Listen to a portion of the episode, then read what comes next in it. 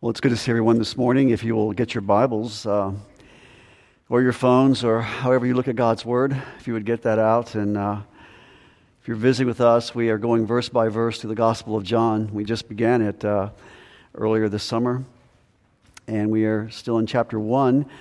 But it's a great and exciting study for us as we look at John's account of the glories of Christ and the wonderful truths about Christ that we glean from this great gospel. John chapter one, we're going to look at uh, this morning, verses nineteen and following, part two. You recall that John starts out his gospel with what is called a prologue. He basically states his thesis at the very beginning of the book. Jesus is the Word. Jesus is the Word made flesh. Jesus is God. Jesus is God in human flesh. You see that in verse one. You see that in verse fourteen. The Word became flesh. That's John's thesis. Now nineteen and following, all the way to the end of the book, the purpose is going to be to prove that thesis, that Jesus is God, that Jesus is equal to God, that He is God in human flesh. It's a very important doctrine that you understand. It's a very important truth that we grasp. This is not just a man. This is the God-man, God in human flesh. He lays that out in those first eighteen verses. And then you come to Um, like I said, verse fourteen, and the Word sums it all up, and the Word was, the eternal Word became flesh. In verses six and seven, he mentions John the Baptist. John the Baptist testified about the Word, the eternal Word. Testified. He gave a defense about it. He gave a testimony about it. You see down in verse fifteen, John the Baptist testified about the Word, about the Word made flesh.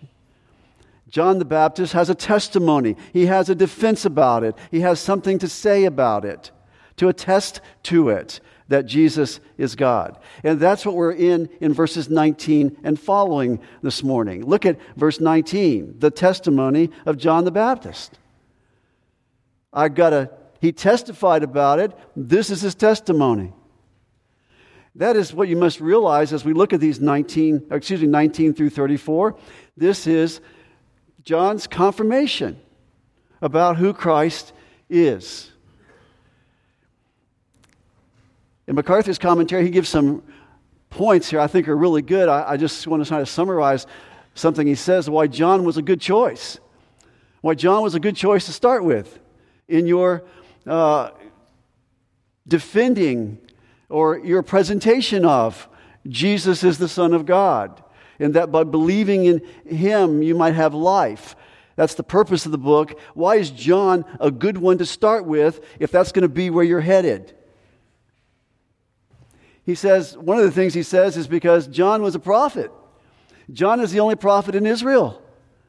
four hundred years, nobody has spoken words for God.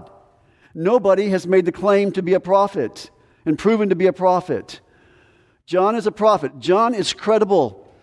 John is credible. He has the he has an audience of people all through Israel who believe. fourteen and seventeen of Matthew say they, they were flocking to him because they knew he was a prophet. They believed him to be a prophet. He's credible. He's credible in the eyes of people. He's a credible prophet. Source. He's a credible preacher. He's believable. He's a witness to the person of Christ. Another thing that comes out in that commentary about John the Baptist is that he has no ordinary family background. He was born into a priest family. Priests were highly revered in Jewish culture, in Jewish society. His father was a priest. John himself could have been a priest, but he went a different route into the wilderness. Point is, he, he was born with, with a, a mother who was barren, from a mother who was barren, and God miraculously opened her womb, and John the Baptist was prophesied to his parents that John the Baptist would be one who would come making a way or being the forerunner to the Messiah. He would be the one, the angel told Zacharias, that will turn the hearts of the people back to God. And a third thing about John the Baptist is that he was outside of Judaism in terms of the, the temple activities and things like that. John the Baptist was alien to the religious system. John the Baptist was not educated in their schools. He was not taught by their rabbis. He simply went into the wilderness and stayed there for thirty years. And he was like a hermit, wearing clothing of camel's hair and eating locusts and honey. And it's interesting, when the first religious leaders do come to see him, we're told in Matthew, um, in the book of Matthew, uh, Matthew's account in Matthew chapter three, when the religious leaders come to see John, because his popularity is starting to grow, in Matthew chapter three, he calls them, "You brood of vipers. Who told you about the wrath to come?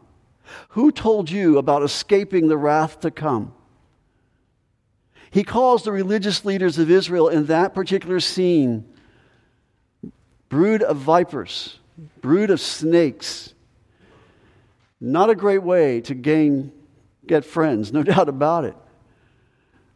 Not a great way to be popular in the eyes of, of religious leadership of the, of, of the Jewish world. Calling them a brood of vipers, you're like snakes, you, you deceive. You just kind of slither around and you deceive people. Just like the snake in the garden. Deception. And so he calls them that. So he's not trying to win points. He's not trying to be tied into the religious system. He doesn't care about all of that. Uh, and, and this is the man that John in John chapter one puts forth as the first one to testify, the first testimony to give about affirming who Christ is. So you need to look at verses nineteen through thirty-four that way. This is an affirmation, a, an attestation to the fact that Jesus is the Son of God. In fact, you see that in verse thirty-four. "I myself have seen and have testified that this is the Son of God." That's what he's doing. And he's credible. He's very credible. The last time I introduced to you the first beginning verses of this, we'll try to finish this up this morning, but you recall in there are two questions that are being asked by these religious leaders. Notice them in verse nineteen. These religious leaders, these Jews, come out to the area known as Bethany beyond the Jordan, where John is baptizing. He's, this is not the writer of the gospel now. We're talking about John the Baptist. John the baptizer. John the immerser. That's what the word means.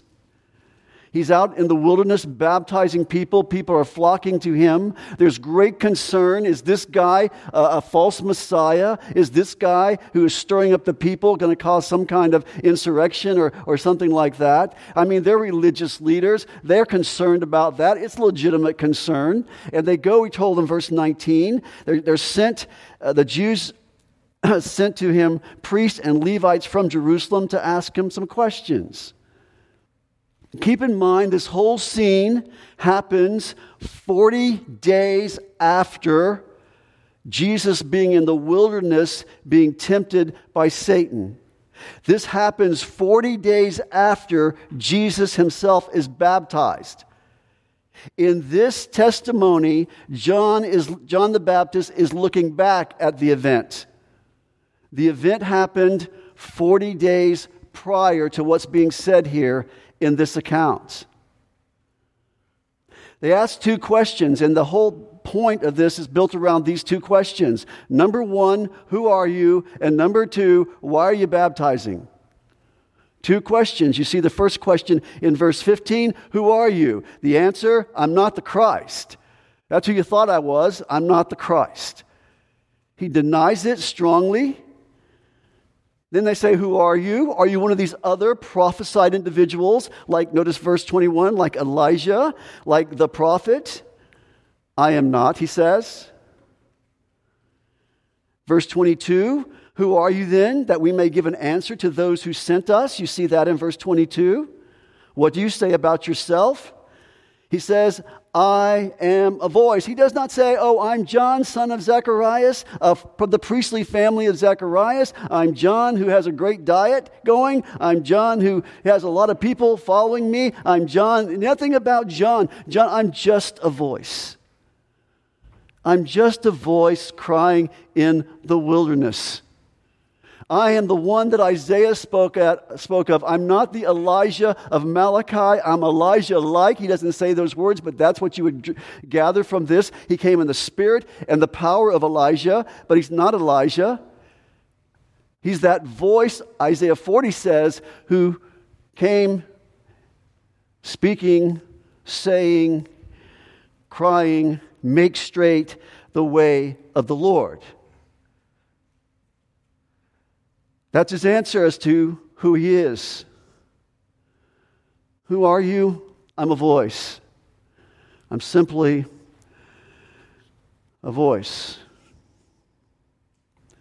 I'm preparing the way.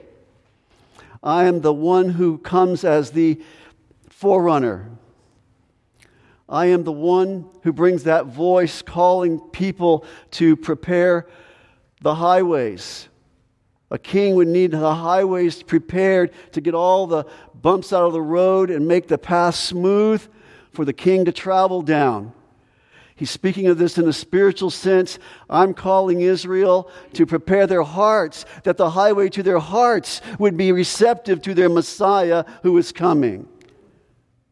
That's how he's preparing them. That's how he's for a forerunner to Christ.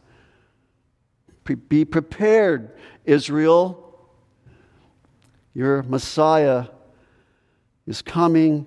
Prepare your hearts.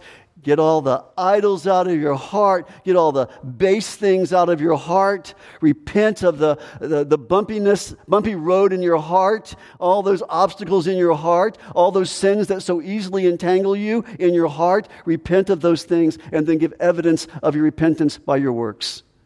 Baptism was simply a sign of that. It did not do anything except get you wet. But it was certainly evidence of a willingness to humble yourself and participate in that purification ritual. So that's that's important. He's that's who I am, he says. The second question, the second question you see in verse twenty-four says there were some Pharisees there, and the Pharisees were your more conservative leaders within Judaism. They were the minority, only about six thousand Pharisees. Sadducees were the major party, Pharisees the minor party. Pharisees were more conservative, more tied into the uh, the, the details of the law. They took the whole Old Testament. Sadducees, just the first five books, pretty much. Very liberal, very tied into Rome.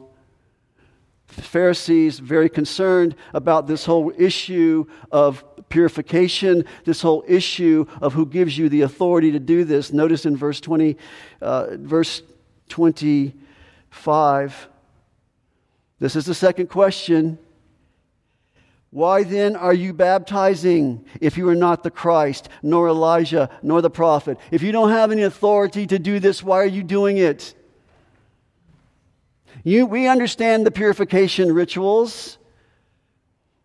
We understand that people get cleansings from water and things like that. We understand even proselyte baptism, where a Gentile, a Gentile, if he wants to become a Jew, would publicly get himself drenched, soaked, watered down all over his body to get rid of the uncleanness of just being a Gentile. So we understand all of that. Why are you, why are you calling Jews? Why are you calling the children of Abraham Jews? Why are you calling them to go through this Gentile ritual? He doesn't answer that question necessarily, But it's obvious that there is no distinction. Gentiles and Jews both need cleansing. I'm not saying baptism is how it happens, this kind of baptism is how it happens, but you've got to become like a Gentile, Israel. You've got to become like the Gentiles in the way you see yourself and repent of that. But that's the question that they ask him. It's the second, second question. Why are you baptizing if you're not the Christ, nor Elijah, nor the prophet?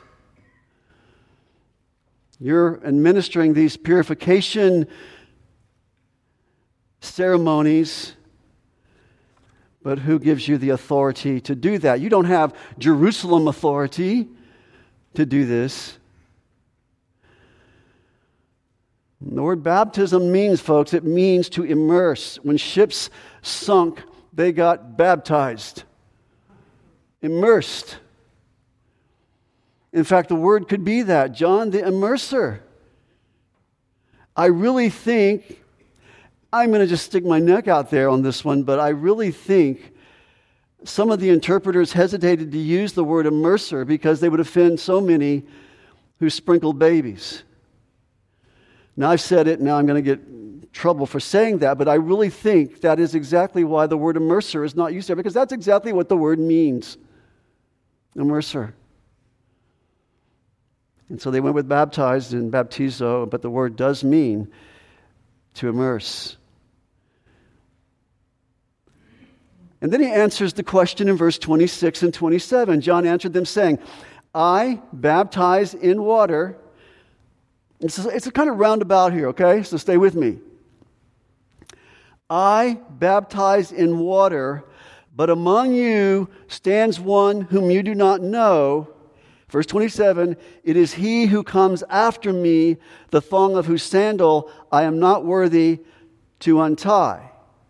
So he gives this verbal answer, I baptize you with water.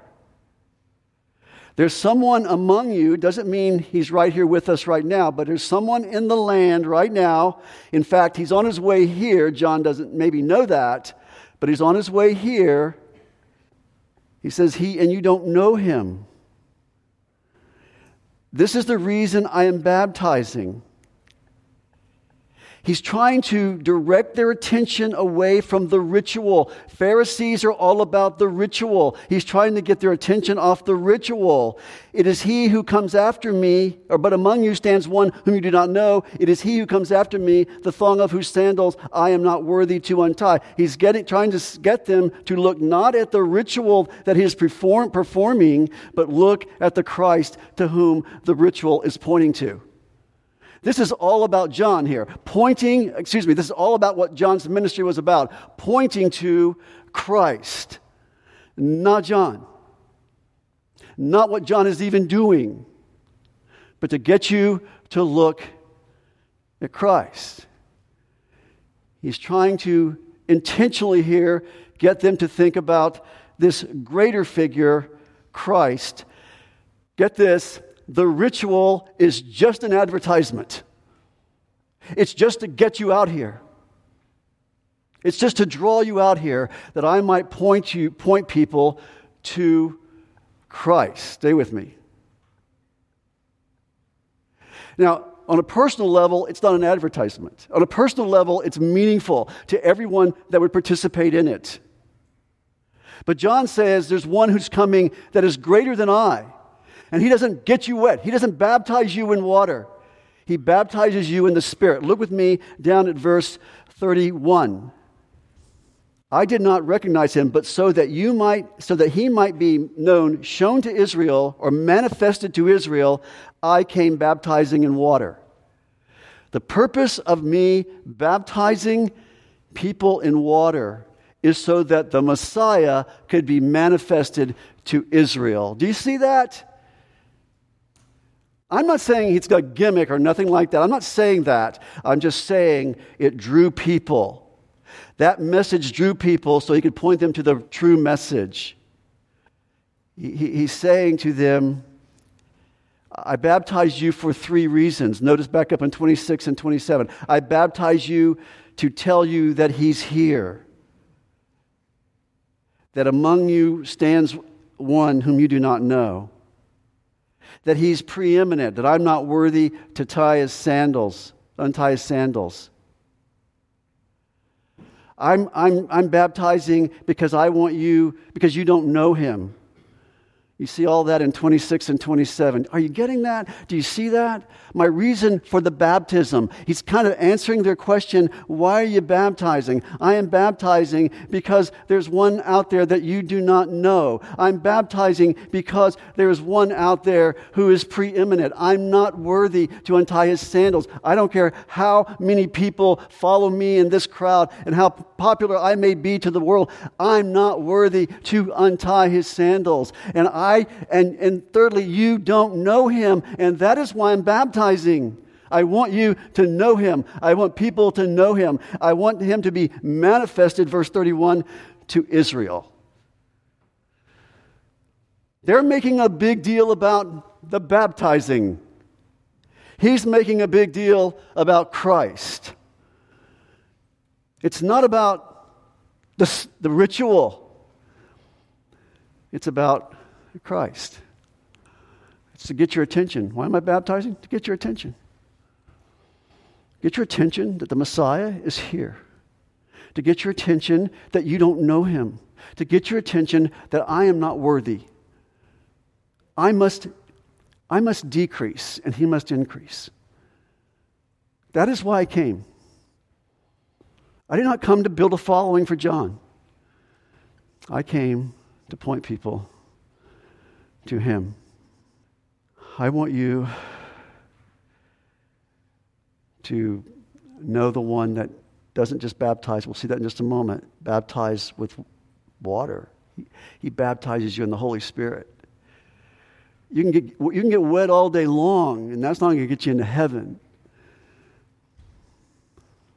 We'll see that in a moment. So that's the answer to the question.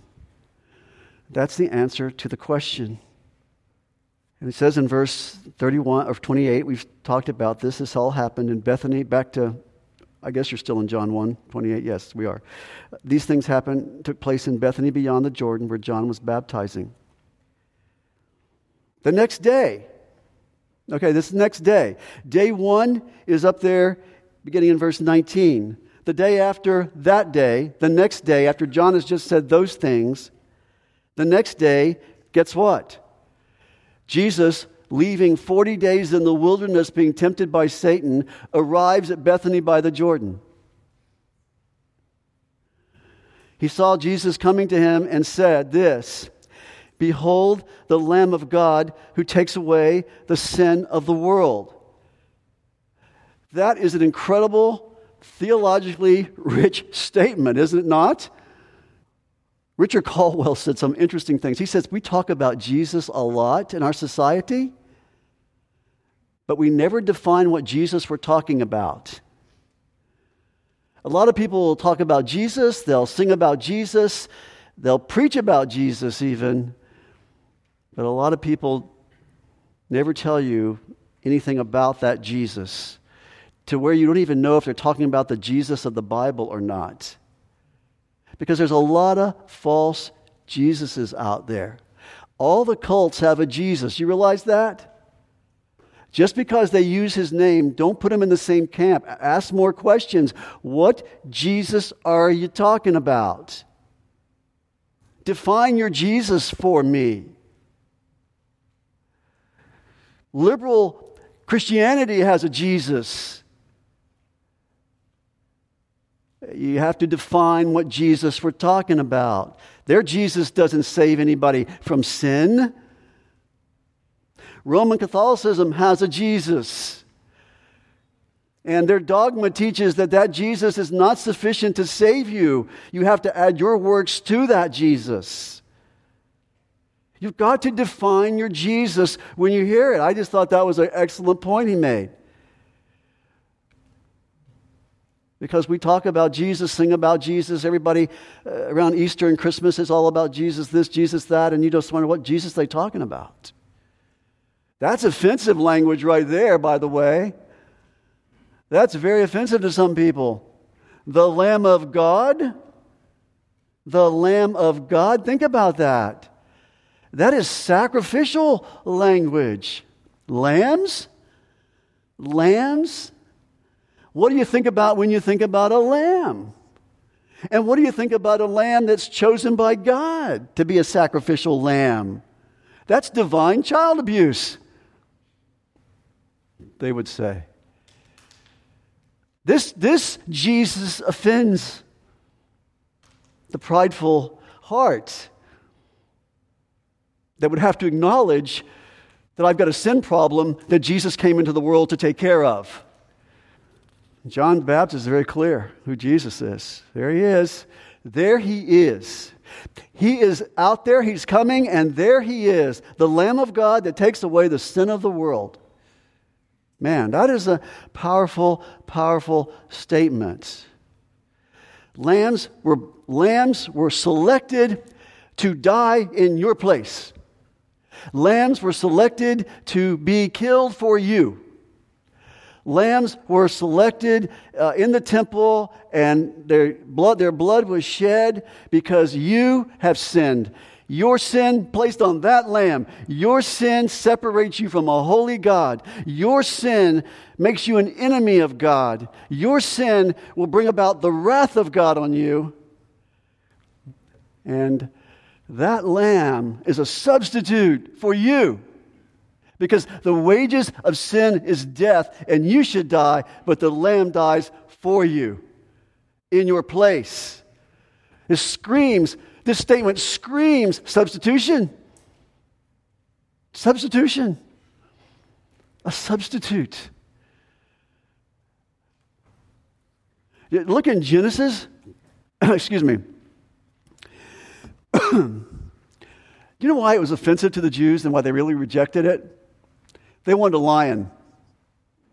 They wanted a lion, not a lamb. We got Roman problem here. We got a Roman problem here. We need a lion to come deal with Romans. No, you got a sin problem. You need a lamb.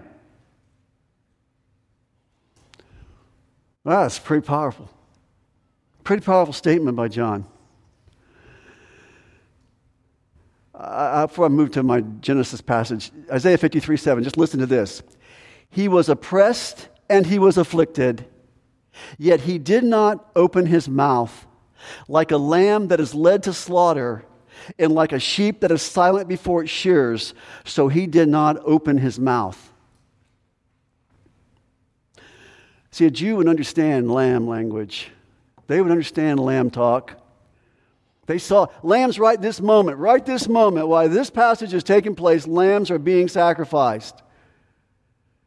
Priests are choosing lambs right now. John's saying, this is God's choice right here. This is the lamb that will replace all the other lambs. They understood lamb talk. Lamb, what lambs meant, what lambs pictured. That text I just quoted you from Isaiah fifty-three, do you remember in Acts eight, the Ethiopian eunuch is sitting there reading the scriptures? He reads that passage, that very passage. He was afflicted. He was oppressed. He did not open his mouth like a lamb that is led to slaughter. He asked Philip, Philip, who's this verse talking about? Who is this talking about? This passage in Isaiah, who is it talking about? To which Philip points him to Christ. That's Christ. He's that lamb that was oppressed. He's that lamb that was afflicted. He's that lamb that was silent before his shears. He did not open his mouth. All of our iniquity was placed on him, and he was judged in our place. Did I say something about Genesis twenty-two? Turn there. Genesis twenty-two. You know this scene. I only mention this for one reason. I want to focus in on God's chosen lamb. That's what I want to focus on. God chose this lamb. You remember the scene. It's very familiar. John, uh, Genesis chapter twenty-two. Abraham and, and Sarah waited many, many years before they could have a child, Isaac. Isaac, my only son, Isaac, the one who was the son of promise. John, he had other sons. In terms of rank, Isaac was his son. Isaac was the one of promise. And he says to him, he says in verse seven, they're going up to Mount Moriah where he is going to sacrifice his son. I want you to sacrifice this son whom you love, this son whom I gave to you. Isaac spoke to Abraham. This is Isaac talking to his father. He said, Father, here I am, my son. He said, Behold, I see the fire, I see the wood, but where is the lamb for the burnt offering? Isaac doesn't realize what's going on here. They're walking up the mountain. I see the wood, I see the fire. I don't see the lamb. Abraham said, God will provide for himself the lamb for the burnt offering, my son. That's verse eight. The two of them walked together. Then they came to the place of which God had told him. And Abraham built the altar there and arranged the wood and bound his son Isaac and laid him on the altar on top of the wood. That is one submissive teenager, I tell you. Man. Abraham, Abraham stretched out his hand and took the knife to slay his son. Verse eleven, but the angel of the Lord called to him from heaven and said, Abraham, Abraham. And he said, Here I am. He said, Do not stretch out your hand against the lad and do nothing to him, for now I know that you fear God, since you have not withheld your son, your only son, from me. Abraham raised his eyes, verse thirteen says, he looked, and behold, behind him a ram caught in the thicket by its horns. And Abraham went and took the ram and offered him up for a burnt offering in the place of his son. In the place of his son. Abraham called the name, that, that place, notice, the Lord will provide. As it is said to this day, in the mount of the Lord it will be provided. The angel of the Lord called to Abraham a second time from heaven and said, By myself I have sworn, declares the Lord, because you have done this thing and have not withheld your son, your only son. Indeed, I will greatly bless you, and I will greatly multiply your seed as the stars of the heavens, and as the sands, sand which is on the seashore, and your seed shall possess the gate of their enemies. In your seed, Abraham, in your seed, all the nations, this is verse eighteen, very important verse, all the nations of the earth shall be blessed because you have obeyed my voice. How, how, how did this happen? The offspring of Abraham will bless the nations. John saw him coming, this one from Abraham. Behold the Lamb of God. Behold the chosen sacrifice. Behold God's chosen sacrifice to take away the sin of the world. Hey folks, the first time he came as a lamb, he came to be sacrificed for our sin. And that provides the way of salvation. But notice what happens the next time the Lamb comes. Turn to Revelation six. Revelation six. All the way from Genesis to Revelation. Beginning now to the end. Revelation six fifteen. This is a, a scene in that horrible future event called the tribulation, the Great Tribulation. Verse fifteen of chapter six says, the kings of the earth and the great men and the commanders, this is Revelation six fifteen, and the commanders and the rich and the strong and every slave and free man hid him, themselves in the caves and among the rocks of the mountains. And they said to the mountains and to the rocks, fall on us, hide us from the presence of him who sits on the throne and from the wrath of the Lamb. First time he came, he came to die for sin, to die in your place for your sin, to die in your place for your sin so that you can have access in the presence of a holy God. The second time he comes, he comes as your judge. Which lamb do you want? The lamb who brings his wrath or the lamb who brings salvation?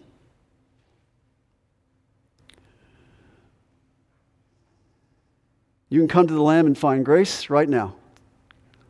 You can come to the Lamb and find grace this very moment. And mercy. But one day, folks, you will be hiding under the rocks from his wrath if you reject him. I just can't say that strongly enough. I fear for those who die without Christ. I fear for the wrath that awaits entering into eternity and falling to the hands of a holy God without Christ. Some people say, go back to, go back to uh, I jump ahead of myself too much here. Go, jump, go back to John. That's the book we're in, John. Go back to John. Verse twenty-nine. He says, "Behold, the Lamb of God that takes away the sin of the world." And this is an important statement. I, I realize I've alluded to it in many different ways, but let me just say this.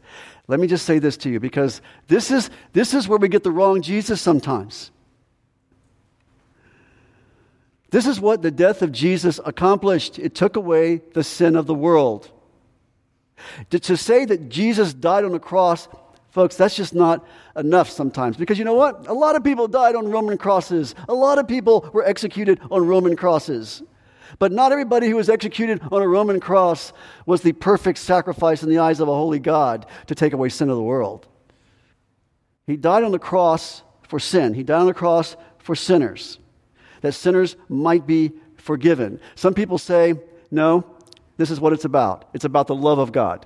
The cross is about the love of God. God loved us so much, He was willing to die for us. He loved us. He just loved us. And He forgives everybody. He forgives everybody. He loves us so much, and He forgives all of us. That's how a loving God works. And the cross just showed how much He loved us, and now He's forgiven all of us. That is not true. If that were true, then no one would go to hell. No one. And we know for a fact people do go to hell. They're already forgiven. Everybody's okay with God because He's a loving God. And the cross, that shows how much He loved us. Then you have those who believe in the moral influence way. He, he was sort of our he was sort of our example. Christ was a great example to us of sacrificing for others. We, we need to follow His example of sacrifice. And I simply say that that we are to follow in His footsteps like that. And, and, and I just simply say to both of those, they're both true. They're both true in one sense. In Romans five eight, "But God demonstrated His love toward us in that while we were yet sinners, Christ died for us." It is true. The cross tells me, tells you that Christ loved me and He loved you, for God so loved the world. That is true. And I could go to husbands, love your wives. Husbands, love your wives the way Christ loved the church. Husbands, sacrifice for your wives. Christ is our example of sacrifice. That's true as well. They're both, love and example are true, but you see, He is the Lamb of God who takes away sin. That cannot be left out of the equation. Sin is our problem. He came into the world to confront our problem. My problem, our problem is not world hunger, it's not social justice, it's not, it's, it's not racism, it's not, those things are there, yes, but they're all there because of sin. He came to get to the root cause of everything that's, we sang about, inbred in us, our sin. He was the Lamb of God who takes away sin. He was that Old Testament image of the innocent lamb, the guilty sinner. Put your hand, that all the guilt of the sinner is placed on the innocent lamb, and the lamb is killed. The innocent lamb is killed. Jesus was an innocent lamb who came and took my sin and took your sin and was judged for it in our place. This doesn't teach universalism. This doesn't teach, it doesn't even t- talk about the extent of the atonement so much. It takes away the sin of the world. Well, basically, uh, basically, the only way a sinful world can be redeemed is through Christ. It's by faith in Christ and what He accomplished on the cross. It's the only way both Jew and Gentile, the whole world, everyone, if you're going to come to Christ, it's only going to be through the sacrifice of Christ on the cross. He satisfied the wrath of God Past, present, and future sins are dealt with. When you come to faith in Christ, every sin you've ever committed, every sin you have ever will commit has been judged and paid for. There is no condemnation to the believer because Jesus took away sin. You may be disciplined because you sin. You may be, you may be suffering consequences because of sin, Christian. But you will never be judged for your sin, because Christ was the once and for all sacrifice for sin, never to be repeated again. All those other lambs had to keep, they had to keep, oh, for thousands of, over a thousand years, they had to keep sacrificing lambs over and over again that could never take away sin. But Christ, Hebrews ten, took away sin. He is the only answer for the world. Every race, on every country on the planet, every tongue. We can't, can't lose that message, folks. Can't lose that message. We live in a world that tells us what's okay for you people at seven thirty-one North Gadsden Street to believe that, but the rest of us out here, we've got our own way to God. Or there are other people around the world that have other views or whatever. Listen, this is what God says. This is God's sacrifice. God's chosen sacrifice. This is the sacrifice that God provided to take away the sin of the world. There is no other name under heaven by which men must be saved. It deals with our greatest problem, sin, and Jesus came to take it away. Everybody wants to deal with those other secondary issues out there. This, the problem is sin. Tell me somebody who deals with sin. Who else? What other false teaching out there deals with sin? What other false Messiah out there deals with sin? Most just accommodate it. Jesus confronts it, dies for it. All right, eight minutes. Let's go, go to John one thirty.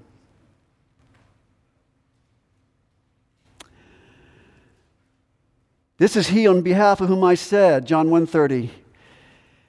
After he says that regarding the Messiah, God's chosen lamb, he says, this is he of whom I said, after me comes a man who has a higher rank than I, for uh, for he existed before me. Well, John, I thought you were older. I thought you were older than Jesus. Six months, we're told, in fact, in Luke. And what he does here is he just points to, once again to the deity of Christ. He's transcendent. He, he, is, uh, he is the eternal Word. In the beginning was the Word. In the beginning, the Word was there. The, the Word was the Creator, we're told in John one. He's always existed. He wasn't a created being. He's always existed. I, John, I was created. Jesus, not created. His, his, his humanity had a beginning point. But his deity, he's always existed. He ranks before me because he existed before me. That's what John is saying in verse thirty. This is the Word made flesh. He is the wonderful counselor, the mighty God, the everlasting Father. He is the ultimate seed of woman. Remember? Through the seed of woman will come one who will crush the head of Satan. That's Jesus. Verse thirty-one, I did not recognize him. What do you mean? He's your cousin. What do you mean you did not recognize him? Surely y'all had family gatherings. You talked about this. I think what we're referring here to here is not, did John the Baptist not know his cousin? We're talking about, I did not know exactly who I was preparing the way for. You follow me? There's nothing evidently about Christ in those thirty years that gave him any reason to believe that this was who he was going to be preparing the way for. That's all we can gather from that.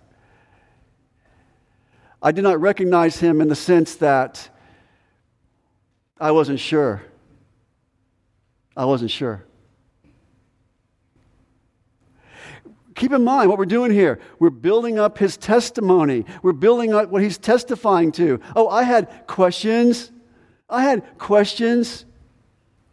I came baptizing in water so that he might be manifested to Israel. Then he came on the scene. He came on the scene, and I called him, and, and I baptized him. Verse thirty-two, John testified saying, I have seen the Spirit descending. I, I got a divine revelation. I, I had questions. I did not recognize him. I was not sure who I was preparing the way for, but by divine revelation, God confirmed who this was. I have seen the Spirit descending as a dove out of heaven, and it remained upon him. Verse thirty-three, I did not recognize him, but he who sent me to baptize in water said to me, he upon whom you see the Spirit descending and remaining upon him, that's him. This is the one who baptizes in the Holy Spirit. Are you getting that? Are you seeing that? Think in terms of this is a confirmation that John is giving to us, John the Baptist is giving to us to prove the point that Jesus is the Son of God. Because you know what? Isaiah said this. Isaiah said this. The Spirit of the Lord will rest upon the Messiah. Verse Isaiah forty-two. Behold my servant, whom I uphold, my chosen one, in whom my soul delights. I have put my Spirit upon him. See, this is what John saw. This is divine revelation for John. At the baptism, I saw the Spirit descend on him. The dove.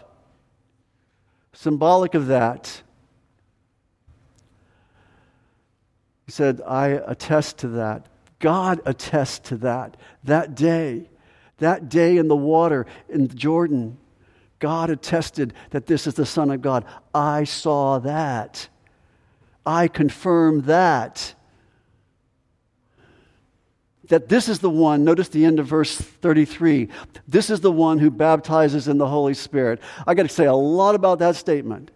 John says, all I do is get you wet. And maybe some of you have been baptized and you just got wet. Getting wet does not make you right with God. Understand that. Getting wet does not save you.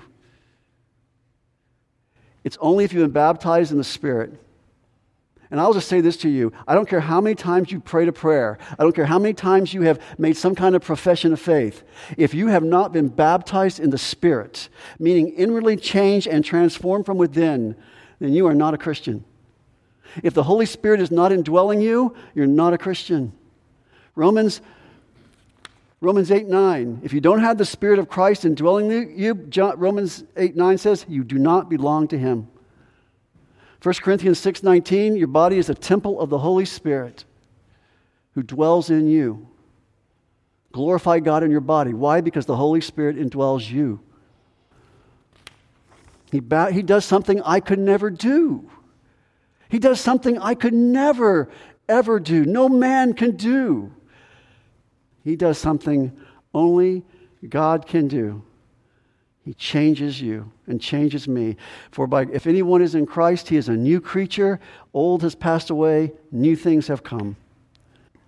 And finally, verse thirty-four, I myself have seen and have testified that this is the Son of God. John testified this, and John had a testimony about this. He just laid that testimony out for us in verses nineteen through thirty-four. I myself have seen and have given my testimony that this is true, that Jesus of Nazareth is God in human flesh. Romans five eighteen, remember why the Jews wanted to kill him, why the Jews hated him? They hated him because he made himself equal to God. John says, that's right. He is equal to God. He is God. So John, John, who are you? You say, I'm just a faceless voice. I don't, I'm just a faceless voice. I'm just a voice. John, why are you baptizing? He says it's just a tool to draw you to Christ, to point you to Christ. He says, my life is not my own. My life belongs to him, and my life had one purpose, and that was to testify to Christ was and to point people to him. May that be what we do. You understand? Oh my goodness, I pray that for our church. That we would be those who would point others to Christ. What a great example to us of one who does that. Thank you, God, for this time this morning. Thank you for your word, your truth. We praise you and love you. God, I just pray for our church that we would be encouraged by the testimony of John, and not just his words, but in his life. All about pointing people to you. May we be consumed with that desire as well. May, may we be a church that longs to see people come into your kingdom. People that do not know. People that are walking in darkness. People that are slaves to sin. All kinds of sins. God, we're not perfect. We're sinners ourselves, and we fall short in so many ways. But we rejoice that we have a Savior. We rejoice that we have one who paid the penalty for our sin in our place. We we praise you this morning that we know the Lamb of God that takes away the sin of the world. We love you and thank you for this time this morning in Jesus' name. Amen.